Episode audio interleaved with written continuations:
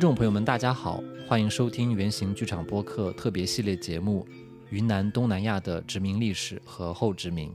这个系列节目由浩南、清风和徐凯共同主持。我们的节目选择了中国的云南省和相邻的东南亚作为视角的中心，以语言和艺术为关键词，探讨殖民时代的历史。作为我们三位主创人员的学习研究和社会实践的一部分。我们也希望我们的节目能加入后殖民的理论发展和实践中，推动对殖民时代建立的根深蒂固的观念的改变。选择云南和与之相邻的东南亚作为地理上的界限，和我们三位主创人员的背景有关。我们要么是来自云南，要么是在云南学习、工作、生活过很长时间。说到这，我们首先做一下自我介绍，让大家认识一下我们。大家好。我是李清峰，云南红河开远人，本科毕业于云南大学法语系，之前在法国巴黎第三大学学习社会语言学，下学期将会转到法国高等社会科学院继续博士阶段的学习。我的研究方向是殖民文献中的语言学描写，特别是外国殖民人员，比如说呃殖民地的工作人员、政府工作人员和传教士。对云南及东南亚的跨境的民族语言的描写，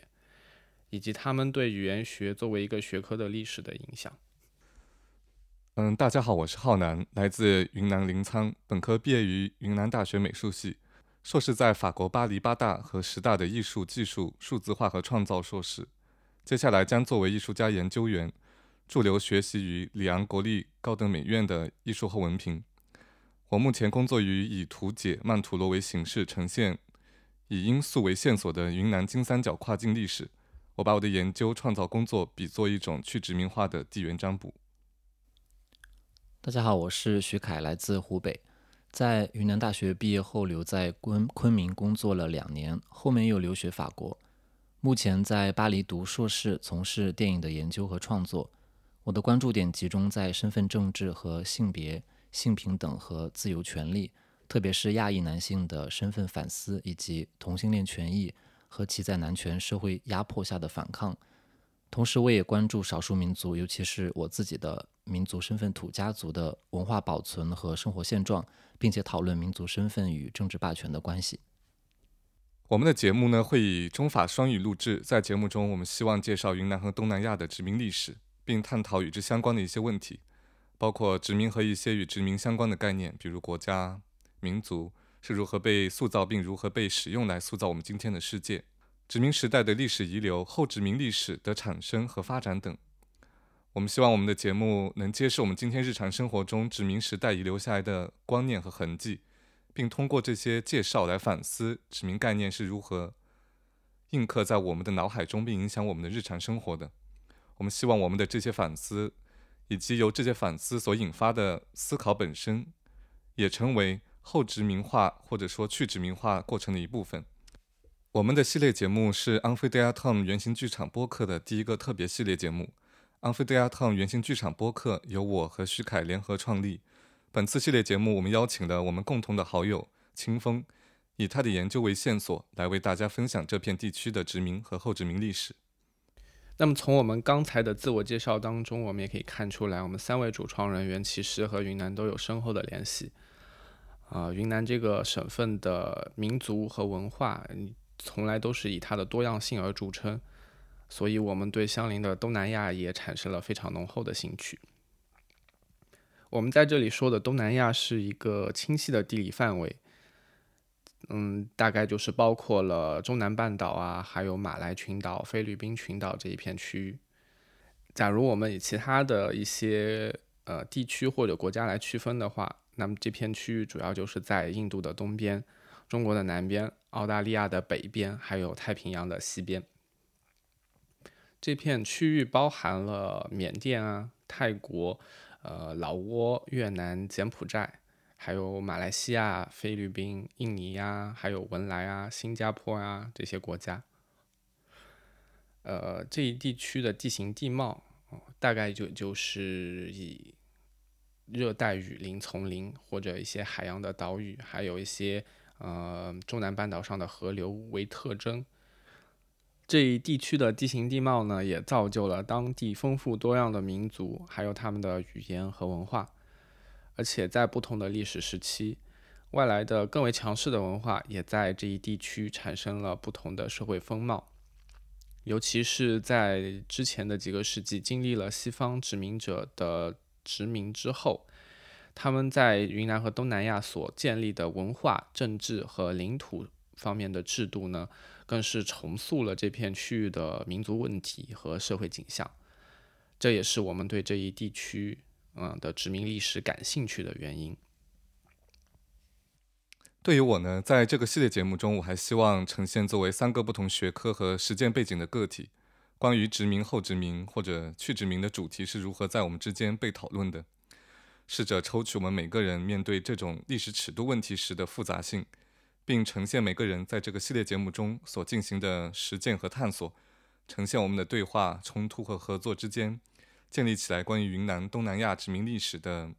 回声系统，叫 ecosystem。的确，就如你所说，比如对于我自己来说的话呢，我来参与这个系列节目的动机主要来源于个体经验带给我的反思。因为我自己的创作从刚开始的时候完全没有感觉到会跟殖民后殖民产生联系，当然这也是受我当时的想法观念和认知的维度影响。但是随着我开始意识到自己逐步成为一个女权主义者，并逐渐深入理论学习和认知实践。特别是来到法国之后，开始认真的思考亚裔男性同性恋身份。在这个过程中，我意识到我自己在过去的一些对于文化的审美，或者是对我自己种族身份的想法，是受到了很深的殖民体系带来的影响。可能这个是需要很多具体的亲身经历来论证，以便让大家明白我说这句话的含义。当然，这个内容也会在后面的节目中展开。所以这也就是为什么我跟你们一起做这个节目的原因，不只是因为我在云南生活了六年，在那边有很多朋友，我关心云南少数民族的政治问题，还因为鉴于我自己的成长，我们总还是需要思考更广大层面的东西，去参与讨论一种穿透在不同国家、民族和文化间共通的思想价值，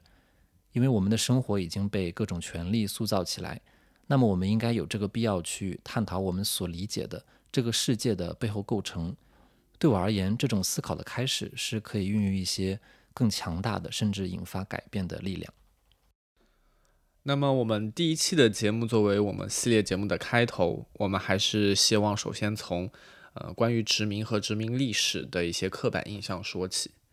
那么，在大家在中学历史上都是学过的哈，殖民时代是始于十五世纪。左右，欧洲西南端，西班牙和葡萄牙两个王国对于海上商路的探索。由于当时阿拉伯人他们盘踞着中亚这片地区，然后欧洲的基督教国家的话，他们没法儿就是越过阿拉伯人和东方人直接进行贸易，所以他们只能把目光转向海洋，然后派出一些探险家，然后进行环球航行。随之而来的话，就是地理大发现啊，然后一些海洋商贸活动的兴起。那么，随着这些活动的兴起，欧洲人通过他们的战船啊，或者商商船，就去到了世界的各地，或者是传播他们的宗教，或者是进行商业贸易活动，或者是进行一些其他的探索啊，或者研究。呃，最后为了更深更广的利益，他们就通过各种不同的方式，在这些欧洲以外的土地啊，建立了他们的殖民统治。把这些土地和人民都纳入他们的统治之下。那么在二十世纪，啊，特别是二十世纪的前半叶，那么很多嗯之前的殖民地的话，都脱脱离了他们的宗主国，然后慢慢成为独立的国家。那么在这些独立的潮流之后，我们会觉得，嗯，殖民时代已经过去了，已经成为了一个过去式。但是我们也会观察到，在世界上的各个地方。仍然有一些呃，或者是暴力或者非暴力的冲突存在。那么这些冲突背后，我们也经常能看到有一些殖民时代就遗留下来的历历史因素。那么这些历史根源也是我们在二十一世纪也仍然还听到很多对于殖民时代和殖民主义的批判，然后对呃呼唤后殖民的呃思考和去殖民化的呃要求的一些原因了哈。呃，为什么会有这些呼唤？为什么会有这些期盼呢？我们可能也是要首先从什么是殖民和殖民主义这个问题开始讲起。在古代汉语当中，殖民的这个“殖”字，它原本的含义就是油脂放久了的样子。在《说文解字注》当中说道：“脂高以久而败，财用以多藏而后亡，故多积者谓之殖货。”多藏必后亡这句话则出自老子，指的是财物积累的过多，则必定会有惨重的损失。然后在《说文解字注》当中就做了一个比方，就比如说像油脂放久了会腐烂一样，财货假如积累的过多，也会变得非常的危险。那么值货在这里就被引申为积累、增长的意思。在当今的汉语当中，“殖”字同样也带有这个意思啊。比如说，在垦殖啊、繁殖啊、增殖啊这一系列的词语当中，“殖”都做如此解释。所以，“殖民”这个词语，它本身的含义仅仅是指让人民开拓新的土地、让人口繁衍的意思。相似的意思也是可以在西方的语言当中找到的哈。比如说，西方语言当中啊，大多数欧洲语言当中的“殖民地”这个词 “colony” 啊，它都来自于拉丁语的 “colonia”，它本来的意思的话都是指耕种的土地。与之相对应的话 g o l o l e 这个动词啊，主要就是指人们的耕种的活动。所以我们可以看出来，就是殖民这个概念本身指的是人类开拓土地，并且在新的土地定居，然后繁衍人口的意思。本身是比较中性的，呃，并没有和我们脑海当中的殖民时代、殖民主义、殖民地这些概念一样，和呃压迫啊、奴役啊、剥削啊这些行动有联系。那么，呃，殖民它本身的面貌可能并不是我们想象的那样，而且在不同的历史时期和在不同的历史叙事当中，嗯，殖民的活动可能还会有不同的面貌。呃，那么比如在我们汉族的历史叙事当中啊，我们曾经就塑造过所谓的夷夏之防啊，那么就是把华夏和夷狄进行了对立。华夏的话，往往意味着比如说服饰华美呀，然后文章也是非常的华美，礼仪道德尊卑有序这样的一些概念。那么通过这样的塑造，我们的华夏文明就往往带有了道德和风俗的高点了。但是与之相对的夷狄呢？啊，我们往往就会觉得他们是蒙昧的、落后的，也没有礼仪道德，也没有尊卑呃长幼之序。所以，对于我们的华夏人民来说，啊，征讨夷狄，在开疆拓土的同时，啊，也是代表着传播我们的华夏文明的教化，让这些所谓的野蛮人或者夷狄，让他们开化，让他们嗯，怎么说，有文明。那么这个也就是我们历史上所谓的以下变异哈，呃，所以我们在中国的历史上，即使有数次是被北方的游牧民族统治了中原，但是我们最终的历史叙事都会认为是这些少数民族他们抛弃了原有的文化，然后融入了汉文化，然后把他们这些少数民族朝代作为以下变异的典范，然后同时呢也会把中华文明。啊，认为是从未断绝的，一直延续至今的。相似的对立也会体现在欧洲的历史叙事当中，比如说，呃，在欧洲语言当中的话，他们的野蛮人，bar barbarian 或者 barbar 啊，他们都是源自于古希腊语，原来的意思都是指不会说希腊语的人。那么语言就成为了欧洲人他们判定是否是落后或者是否是文明的体现了。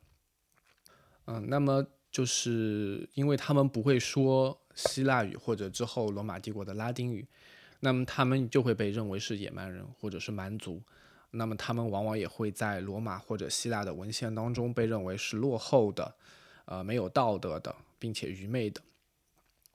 继承了希腊文明的罗马帝国在扩张的时候，哈，那么他们征服的对象，他们战争的对象，通常也就是这些野蛮人或者蛮族。在占领了他们的土地之后，罗马人经常就是，呃，把他们变成奴隶，然后把罗马的公民啊派到这些新占有的土地上，然后进行一些开垦啊、呃耕种的定居的工作，然后就把这些新占有的土地成为了 Goloni，就成为了殖民地。所以在这个帝国扩张的时代的话，呃，Goloni 就殖民地这个词，其实就是代表着啊让帝国公民新开垦的土地哈。那么，直到洛马帝国覆灭的时候啊，虽然他们呃曾经把别人叫做蛮族，但是后来他们也被蛮族打败，是吧？然后呃，罗马也被那个法兰克人征服，最终在那个蛮族所建立的法兰克王国的查理曼大帝被教皇册封为皇帝的时候。就是查理曼大帝的封号仍然是罗马人的皇帝，而且他建立的帝国的话也叫做神圣罗马帝国。虽然他们嗯是蛮族，但是他们仍然以罗马为正统，就是因为他们觉得嗯罗马还是象征着一个正统的文化。哈，呃，那么看到这些古代帝国扩张的例子，我们不禁想问，嗯，他们的扩张和近现代的欧洲殖民国家的殖民扩张有什么本质上的区别？为什么殖民时代欧洲列强的扩张就被扣上了殖民主义的帽子？但是，呃，古代的这些帝国，比如说像罗马呀，像我们的中华呀，像就是阿拉伯帝国这些古代的大帝国的扩张，在历史叙述当中就能比较站得住脚，啊，甚至成为一些比如说帝王将相的丰功伟业。假如就是呃，我们稍稍思考一下，我们就会发现这些。不同时期的扩张，就是古代帝国的扩张和殖民扩张，其实在内核上面，他们是很相似的，甚至可以说是一致的。只不过是因为历史被不同的方式所叙述，所以就是使得他们有了不同的面貌。呃，在不同的时期，比如说呃，在罗马扩张的时候，我们也可以看到他们会在呃对殖民地的。人口和土地进行征服，呃，进行一些经济上的掠夺，然后会强加就是从罗马呃照搬照抄罗马的统治和政治制度，呃，把拉丁语啊，然后罗马人的习俗习惯啊强加在一些原住民的身上。那么这些方式的话，其实和后来的呃欧洲国家的殖民其实是一样的。所以我们说，呃，这些。十五到二十世纪的欧洲强权为主的殖民，他们所进行的行为，并非是在这个时代、这个时期独有的。假如我们再回溯一下一些更古老的历史的话，我们会发现这些活动，呃，其实在人类历史当中比比皆是。比如说，在中国的历史上，呃，我们也会觉得，呃，南边的南蛮啊，比如说云南，是吧？啊，就也是曾经长时间被视作蛮蛮荒之地。呃，即使在元朝把已经把云南建立了行省，纳入了中央王朝的直接统治，啊，但是当时的汉人的话，还是对这一片区域有一些成见，啊，从呃陈述于元末明初的《三国演义》中，我们就可以看出来，哈，当时的人呢，还是觉得呃云南是一个偏僻、蛮荒、遥远，甚至充满了呃瘴气呀，然后穴居部落的土地，啊，我们假如看那个诸葛亮南征就知道了，是吧？所以我们会发现，哈，在不同的时期，由不同的主体所进行的殖民活动，其实往往伴随的是相似的一些行为，呃，除却一些暴力冲突，比如说武力战争、征服之外，啊，一些经济上的掠夺、强加的一些语言啊，或者文化啊，或者习俗，甚至宗教。以及把一些原住民和呃外来者，也或征服者或者殖民者区分开来，啊，成为不同的社会阶层，以方便统治的这些方式，啊，都是在这些呃历史活动中能找到的，而并非是呃从十五世纪开始或者到二十世纪结束的一些欧洲殖民，呃为主的一些时代的特征。对，并且现在我们所建立起来的殖民的含义，主要指向的是十五至二十世纪以西方为主导的对非西方殖民的历史阶段。在那时候，对殖民者来说，这个词也没有贬义，并且大量用于行政文件。这种含义反而是随着二十世纪第二次世界大战之后的殖民地独立运动，还有结构主义、解构主义的兴起，像福柯、德里达、萨义德等这些知识分子。对政府话语权利和国家概念的拆解，使得西方转变了对殖民行为的认识和开始反思殖民历史，并且我们从另外一个层面上理解“殖民”这个词，作为一种以民族国家为单位的政治社会行为，殖民也不能简单的简化为殖民者对殖民土地、人民的占有，然后导致人口灭绝和暴力。因为殖民作为一种转化过程，有着不同时期和方式，每一个殖民者有不同的管理方式。例如，嗯，在殖民公司和传教士之间，他们两个就是非常不同的方式来进行殖民。我们说的，嗯，并且在同一个殖民者对不同地区、不同殖民地的管理方式也是很不同的。比如说，像英国对香港和印度的管理方式不相同。所以在我们的节目中，我们关注云南、东南亚在十八至二十世纪的历史区间，希望能够足够接近的观察这个区间与殖民相关的历史事件和国际关系。呃，并且为什么为什么十五至二十世纪以欧洲为主的殖民时代会成为一种不断被讨论的对象和历史阶段呢？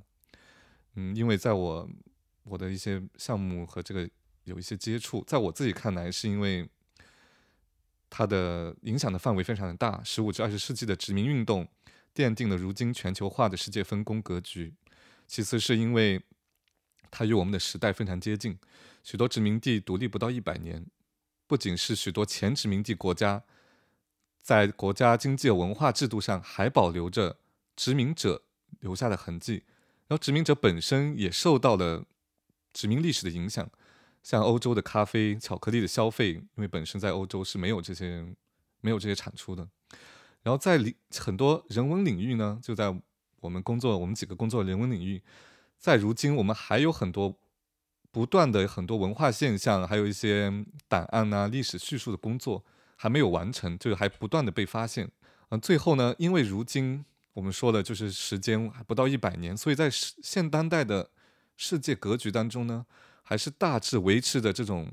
南北对峙的情况，就是说前殖民者和前殖民者和殖民地之间在经济、政治、权力上的不平衡，然后造成了他们之间的竞争关系啊，或者是嗯对立关系。其实我们知道，这种南北的比喻还是太简单、太抽象了，它还是很像就是第二次世界大战和冷战期间这种意识形态啊，在国际外交上面的这种状态。但是总的来说，如今的国际关系和外交还是受这个历史阶段的影响。嗯，例如像“中国人民站起来”这种表述，正是展现了就是中国或者是中华民族对于这一个历史阶段的一种集体记忆和我们说的这种记忆，可能是一种民族耻辱的记忆。嗯，刚听完清风和浩南所说的，你们俩都有提到这种殖民方式，尤其是浩南在后面。所表述的这种近现代的殖民历史，以及它对其他的被殖民地的影响，让我就联想到很多电影史的一些例子。比如说，泰国电影的发展就有一个比较有意思的开端。它在十九世纪末、二十世纪初的时候呢，是夹在被英国殖民的缅甸和被法国殖民的印度支那半岛之间。的确，当时的泰国皇室是掌握着国家主权，泰国国王拉玛五世甚至还在。啊，一八九七年首次游览访问欧洲，而当时摄呃摄像机刚刚发明出来的时候，就随着法国在东南亚的殖民，被一些摄影师和电影放映人员带到新加坡、菲律宾等地。这种在当时看来非常新鲜的玩意儿，马上因为一些法国和日本商人的流动，又被带进了泰国。因此呢，去剧院看表演之前，观看一个运动的影像画面。就在泰国的富贵阶层中流行起来，当时被称作 Nine Porn，翻译过来叫做日本影子 Japanese Shadow。为什么呢？因为是有一个日本商人最先在一九零五年在曼谷开设了一家叫做日本影院的放映室，在那里人们可以看到一些法国卢米埃尔兄弟拍摄的短片。到一九三零年左右，曼谷已经开设有一百二十多家电影院了。那么，日本影子的说法也慢慢的变成了 “nan foreign”，翻译为呃外国的影子 “foreign shadows”。那么，泰国电影的发展就这样开始了。包括像1923年美国导演亨利·麦克雷在泰国拍摄的第一部泰国电影，中文译名叫《天堂王国》，它讲述了一个爱情故事。虽然说是第一部泰国电影，演员也是呃当地泰国的，但是呢，资金和技术人员全部都是来自于美国，故事视角也是这个白人导演所写的。在之后，泰国皇室才从国家层面进行干预，比如由当时的呃普拉查特勒王子，在他自己的铁路公司旗下成立了一个影像部门，叫做 Tropical Film Service，用来拍摄一些商业广告和纪录片。而且他扶持的几个本土导演，在之后都成为泰国电影发展的重要人物。那么，也正是在这个影像部门下，在一九二七年。孵化出泰国本土制片的第一部无声电影，英文译名叫《Double Luck》。因为呢，直到一九三二年，泰国才有了有声片的技术。所以这个例子可以看出，哪怕泰国名义上没有被殖民过，但是西方殖民所裹挟的技术和文化辐射，仍然使得像泰国这样的国家也没有办法摆脱其影响，而且这个影响是非常复杂和多面性的。嗯，然后接下来呢，我们为大家分享一段1998年苏特贾里导演的历史反弹影片《萨义德的东方主义》的选段。然后其中呢，萨义德他自身他自己出来讨论了东方主义，然后自身历史写作工作，然后和他最后设想的历史共存的一个选段，让我们听听在他那他自己是如何讨论这些问题的吧。on the Egyptians, on the theory that the Orientals are all the same, no matter where, the, where you find them. I mean, it's in India or in Syria or in Egypt, it's basically the same essence. So there develops a kind of image of the timeless Orient, as if the Orient, unlike the West, doesn't develop, it stays the same. And that's one of the problems with Orientalism, is it, is it creates uh, an image outside of history, of something that is placid and still and, eh, you know, eternal, which is simply contradicted by the facts of history. You see, so that, so in, that, in that one sense, it's a, it's a creation of, of, you might say, an ideal other for, for Europe. Well, Gramsci, in the prison notebooks, says something that has always tremendously appealed to me that history deposits in, in us our own history, our family's history, our nation's history, our tradition's history, which has left in us an infinity of traces, all kinds of marks, you know, through heredity, through collective experience, through individual experience, through family experience, through relations between one individual and another. A whole uh, book, if you like, uh, a series of an infinity of traces. But there's no inventory. There's no, there's no orderly guide to it. You know? So Gramsci says Therefore, the task at the outset is to try to compile an inventory. In other words, to try and make sense of it. And this seems to me, to me at any rate, to be the, the, the most interesting sort of human task. It's the task of interpretation. Uh, it's the task of giving history some shape and sense for a particular reason, not just you know, to show that my history is better than yours or my history is worse than yours. I'm a victim and you're uh, somebody who's oppressed people and so on. But rather, to understand my history in terms of other people's history. In other words, to try to understand, to, gener- to move beyond, to generalize one's own individual experience to the experience of others. And I think, um, I think the great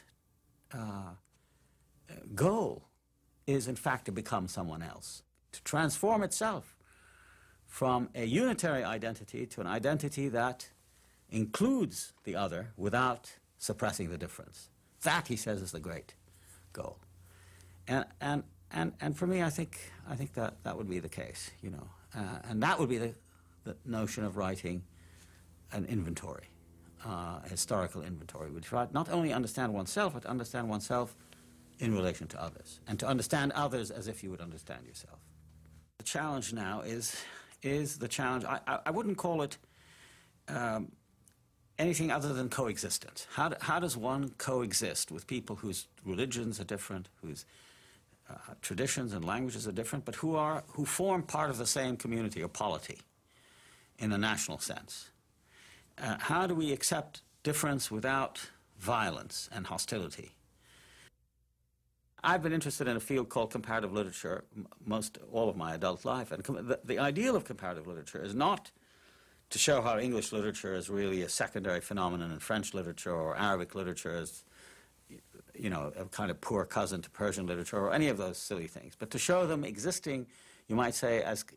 contrapuntal lines in a great composition by which difference is respected and understood without, uh, without coercion.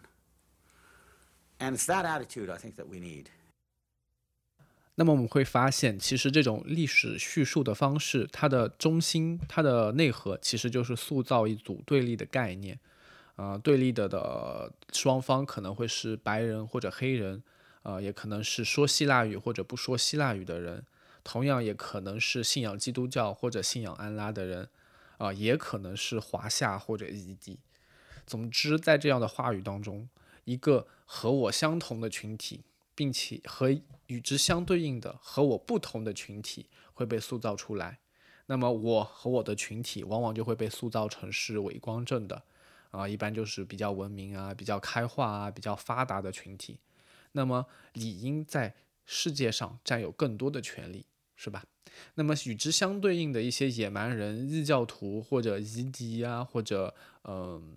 其他的一些标签哈，那么这样的群体的话，他们往往就会被塑造成是落后的、没有礼义廉耻的、也没有信仰的，所以他们的权利的话就理应受到限制。那么如此一来的话，对这些野蛮人啊，或者异教徒啊，或者夷狄啊所进行的征伐啊，不仅没有了一种罪恶感，反而是为了一些光明的目的。啊，比如说可以是为了传播啊主的福音，是吧？也可能是为了传播文明或者教化，也可以是为了传播先进的科技啊或者生产方式。但是，呃，这种塑造出来的对立并没有随着我们的狭义的殖民时代，也就是欧洲中心主义的殖民时代的结束而停止。呃，可能也正是因为这种对立，呃，让我们如然。如今仍然能够感受到殖民时代的影响，而且还仍然呼吁去殖民化的原因。对我来说，以一种比较哲学或者是比较观念的说法的话，这种去殖民化的动机不仅意味着在集体意识上，我们尊重彼此的生存权利，试着消解自我与他者的这种在殖民过程中建立起来的二元对立。更深一步，这种去殖民化在人类集体意识的层面上改变那个人类历史上更大的异类。就是自然和非人类的认识。然后，虽然我们都不是哲学家，我也十分清楚形而上学或者是理论的抽象性，所以我更愿意，或者说我们更愿意把这种愿景转化一种实践或者是行动，去实践到底我们如何去殖民化，去除什么殖民，得到什么样的结果，而不是做一个历史观念的推销者。去殖民化，在我们看来，可能是起码在我看来是一个行动。一个工作，而不只是一个观念而已。是的，我希望我们的节目可以打开一个更大的视角。我希望我们的谈话或多或少能够引起听众的共鸣。对我来说，就像是我理解并逐渐认同自己是少数民族、是性少数、是女权主义，所有这些概念性的词加在我的身上，只是让我更加了解自己的过往和思考我想要追求的人生目标。那么去殖民化也是一样的道理，除了知道这些历史性事件和影响之外，更重要的是将它落脚在当下的生活，哪怕这种连接感仅仅只是通过转换一些思考方式，比如说，当面对移民或者种族问题的时候，我过去持什么态度，也许在了解殖民历史和去殖民的含义之后，我可能会有新的看法，因为有的时候新的想法的产生是能够。带来后期的一点一点的改变的。那么，通过我们的第一期节目，我们简单讲述了殖民主义其实呃并不仅限于一个时间阶段，也不仅限于欧洲强权主导的殖民活动。那么，下一期节目我们会和大家一起走进云南和东南亚，首先从这片土地上由不同历史时期交叠而产生的语言、民族和文化的多样性出发。和大家一起探究这片土地在西方的殖民者到来之前，他们的历史。感谢大家收听原型剧场播客特别系列节目《云南东南亚殖民历史和后殖民》。本系列节目获得巴黎第八大学的学生倡议和发展基金会及法国区域大学与学业事务中心的文化促进项目的支持。最后，我们带来诗选段《Not Even This》，来自越南裔美国诗人 Ocean Wang 的小说《On Earth We Are Briefly Gorgeous》。Not Even This by Ocean Wang. Hey, I used to be a fag, now I'm a checkbox. The paint tip jabbed in my back, I feel the mark of progress. I will not dance alone in the municipal graveyard at midnight, blasting sad songs on my phone for nothing. I promise you, I was here. I felt things that made death so large it was indistinguishable from air, and I went on destroying inside it like a wind in a storm. The way Lil Peep says, I will be back in the morning when you know how it ends. The way I kept dancing when the song was over because it freed me. The way in a street night blinks once before waking up for its night shift like we do. The way we look up and whisper sorry to each other, the boy and I, when there's teeth. When there's always teeth, on purpose. When I threw myself into gravity and made it work, huh? I made it out by the skin of my griefs. I used to be a fag, now I'm lit, huh? Once, at a party set on a rooftop in Brooklyn for an artsy vibe, a young woman said, sipping her drink, You are so lucky. You are gay, plus you get to write about war and stuff. I'm just white. Got nothing. Unlike feelings, blood gets realer when you feel it. Because everyone knows yellow pain pressed into American letters turns to gold. Our sorrow meet us touched, napalm with a rainbow afterglow. I'm trying to be real, but it costs too much. They say the earth spins, and that's why we fall, but everyone knows it's the music. It's been proven difficult to dance to machine gun fire. Still, my people made a rhythm this way, away. My people, so still, in the photographs.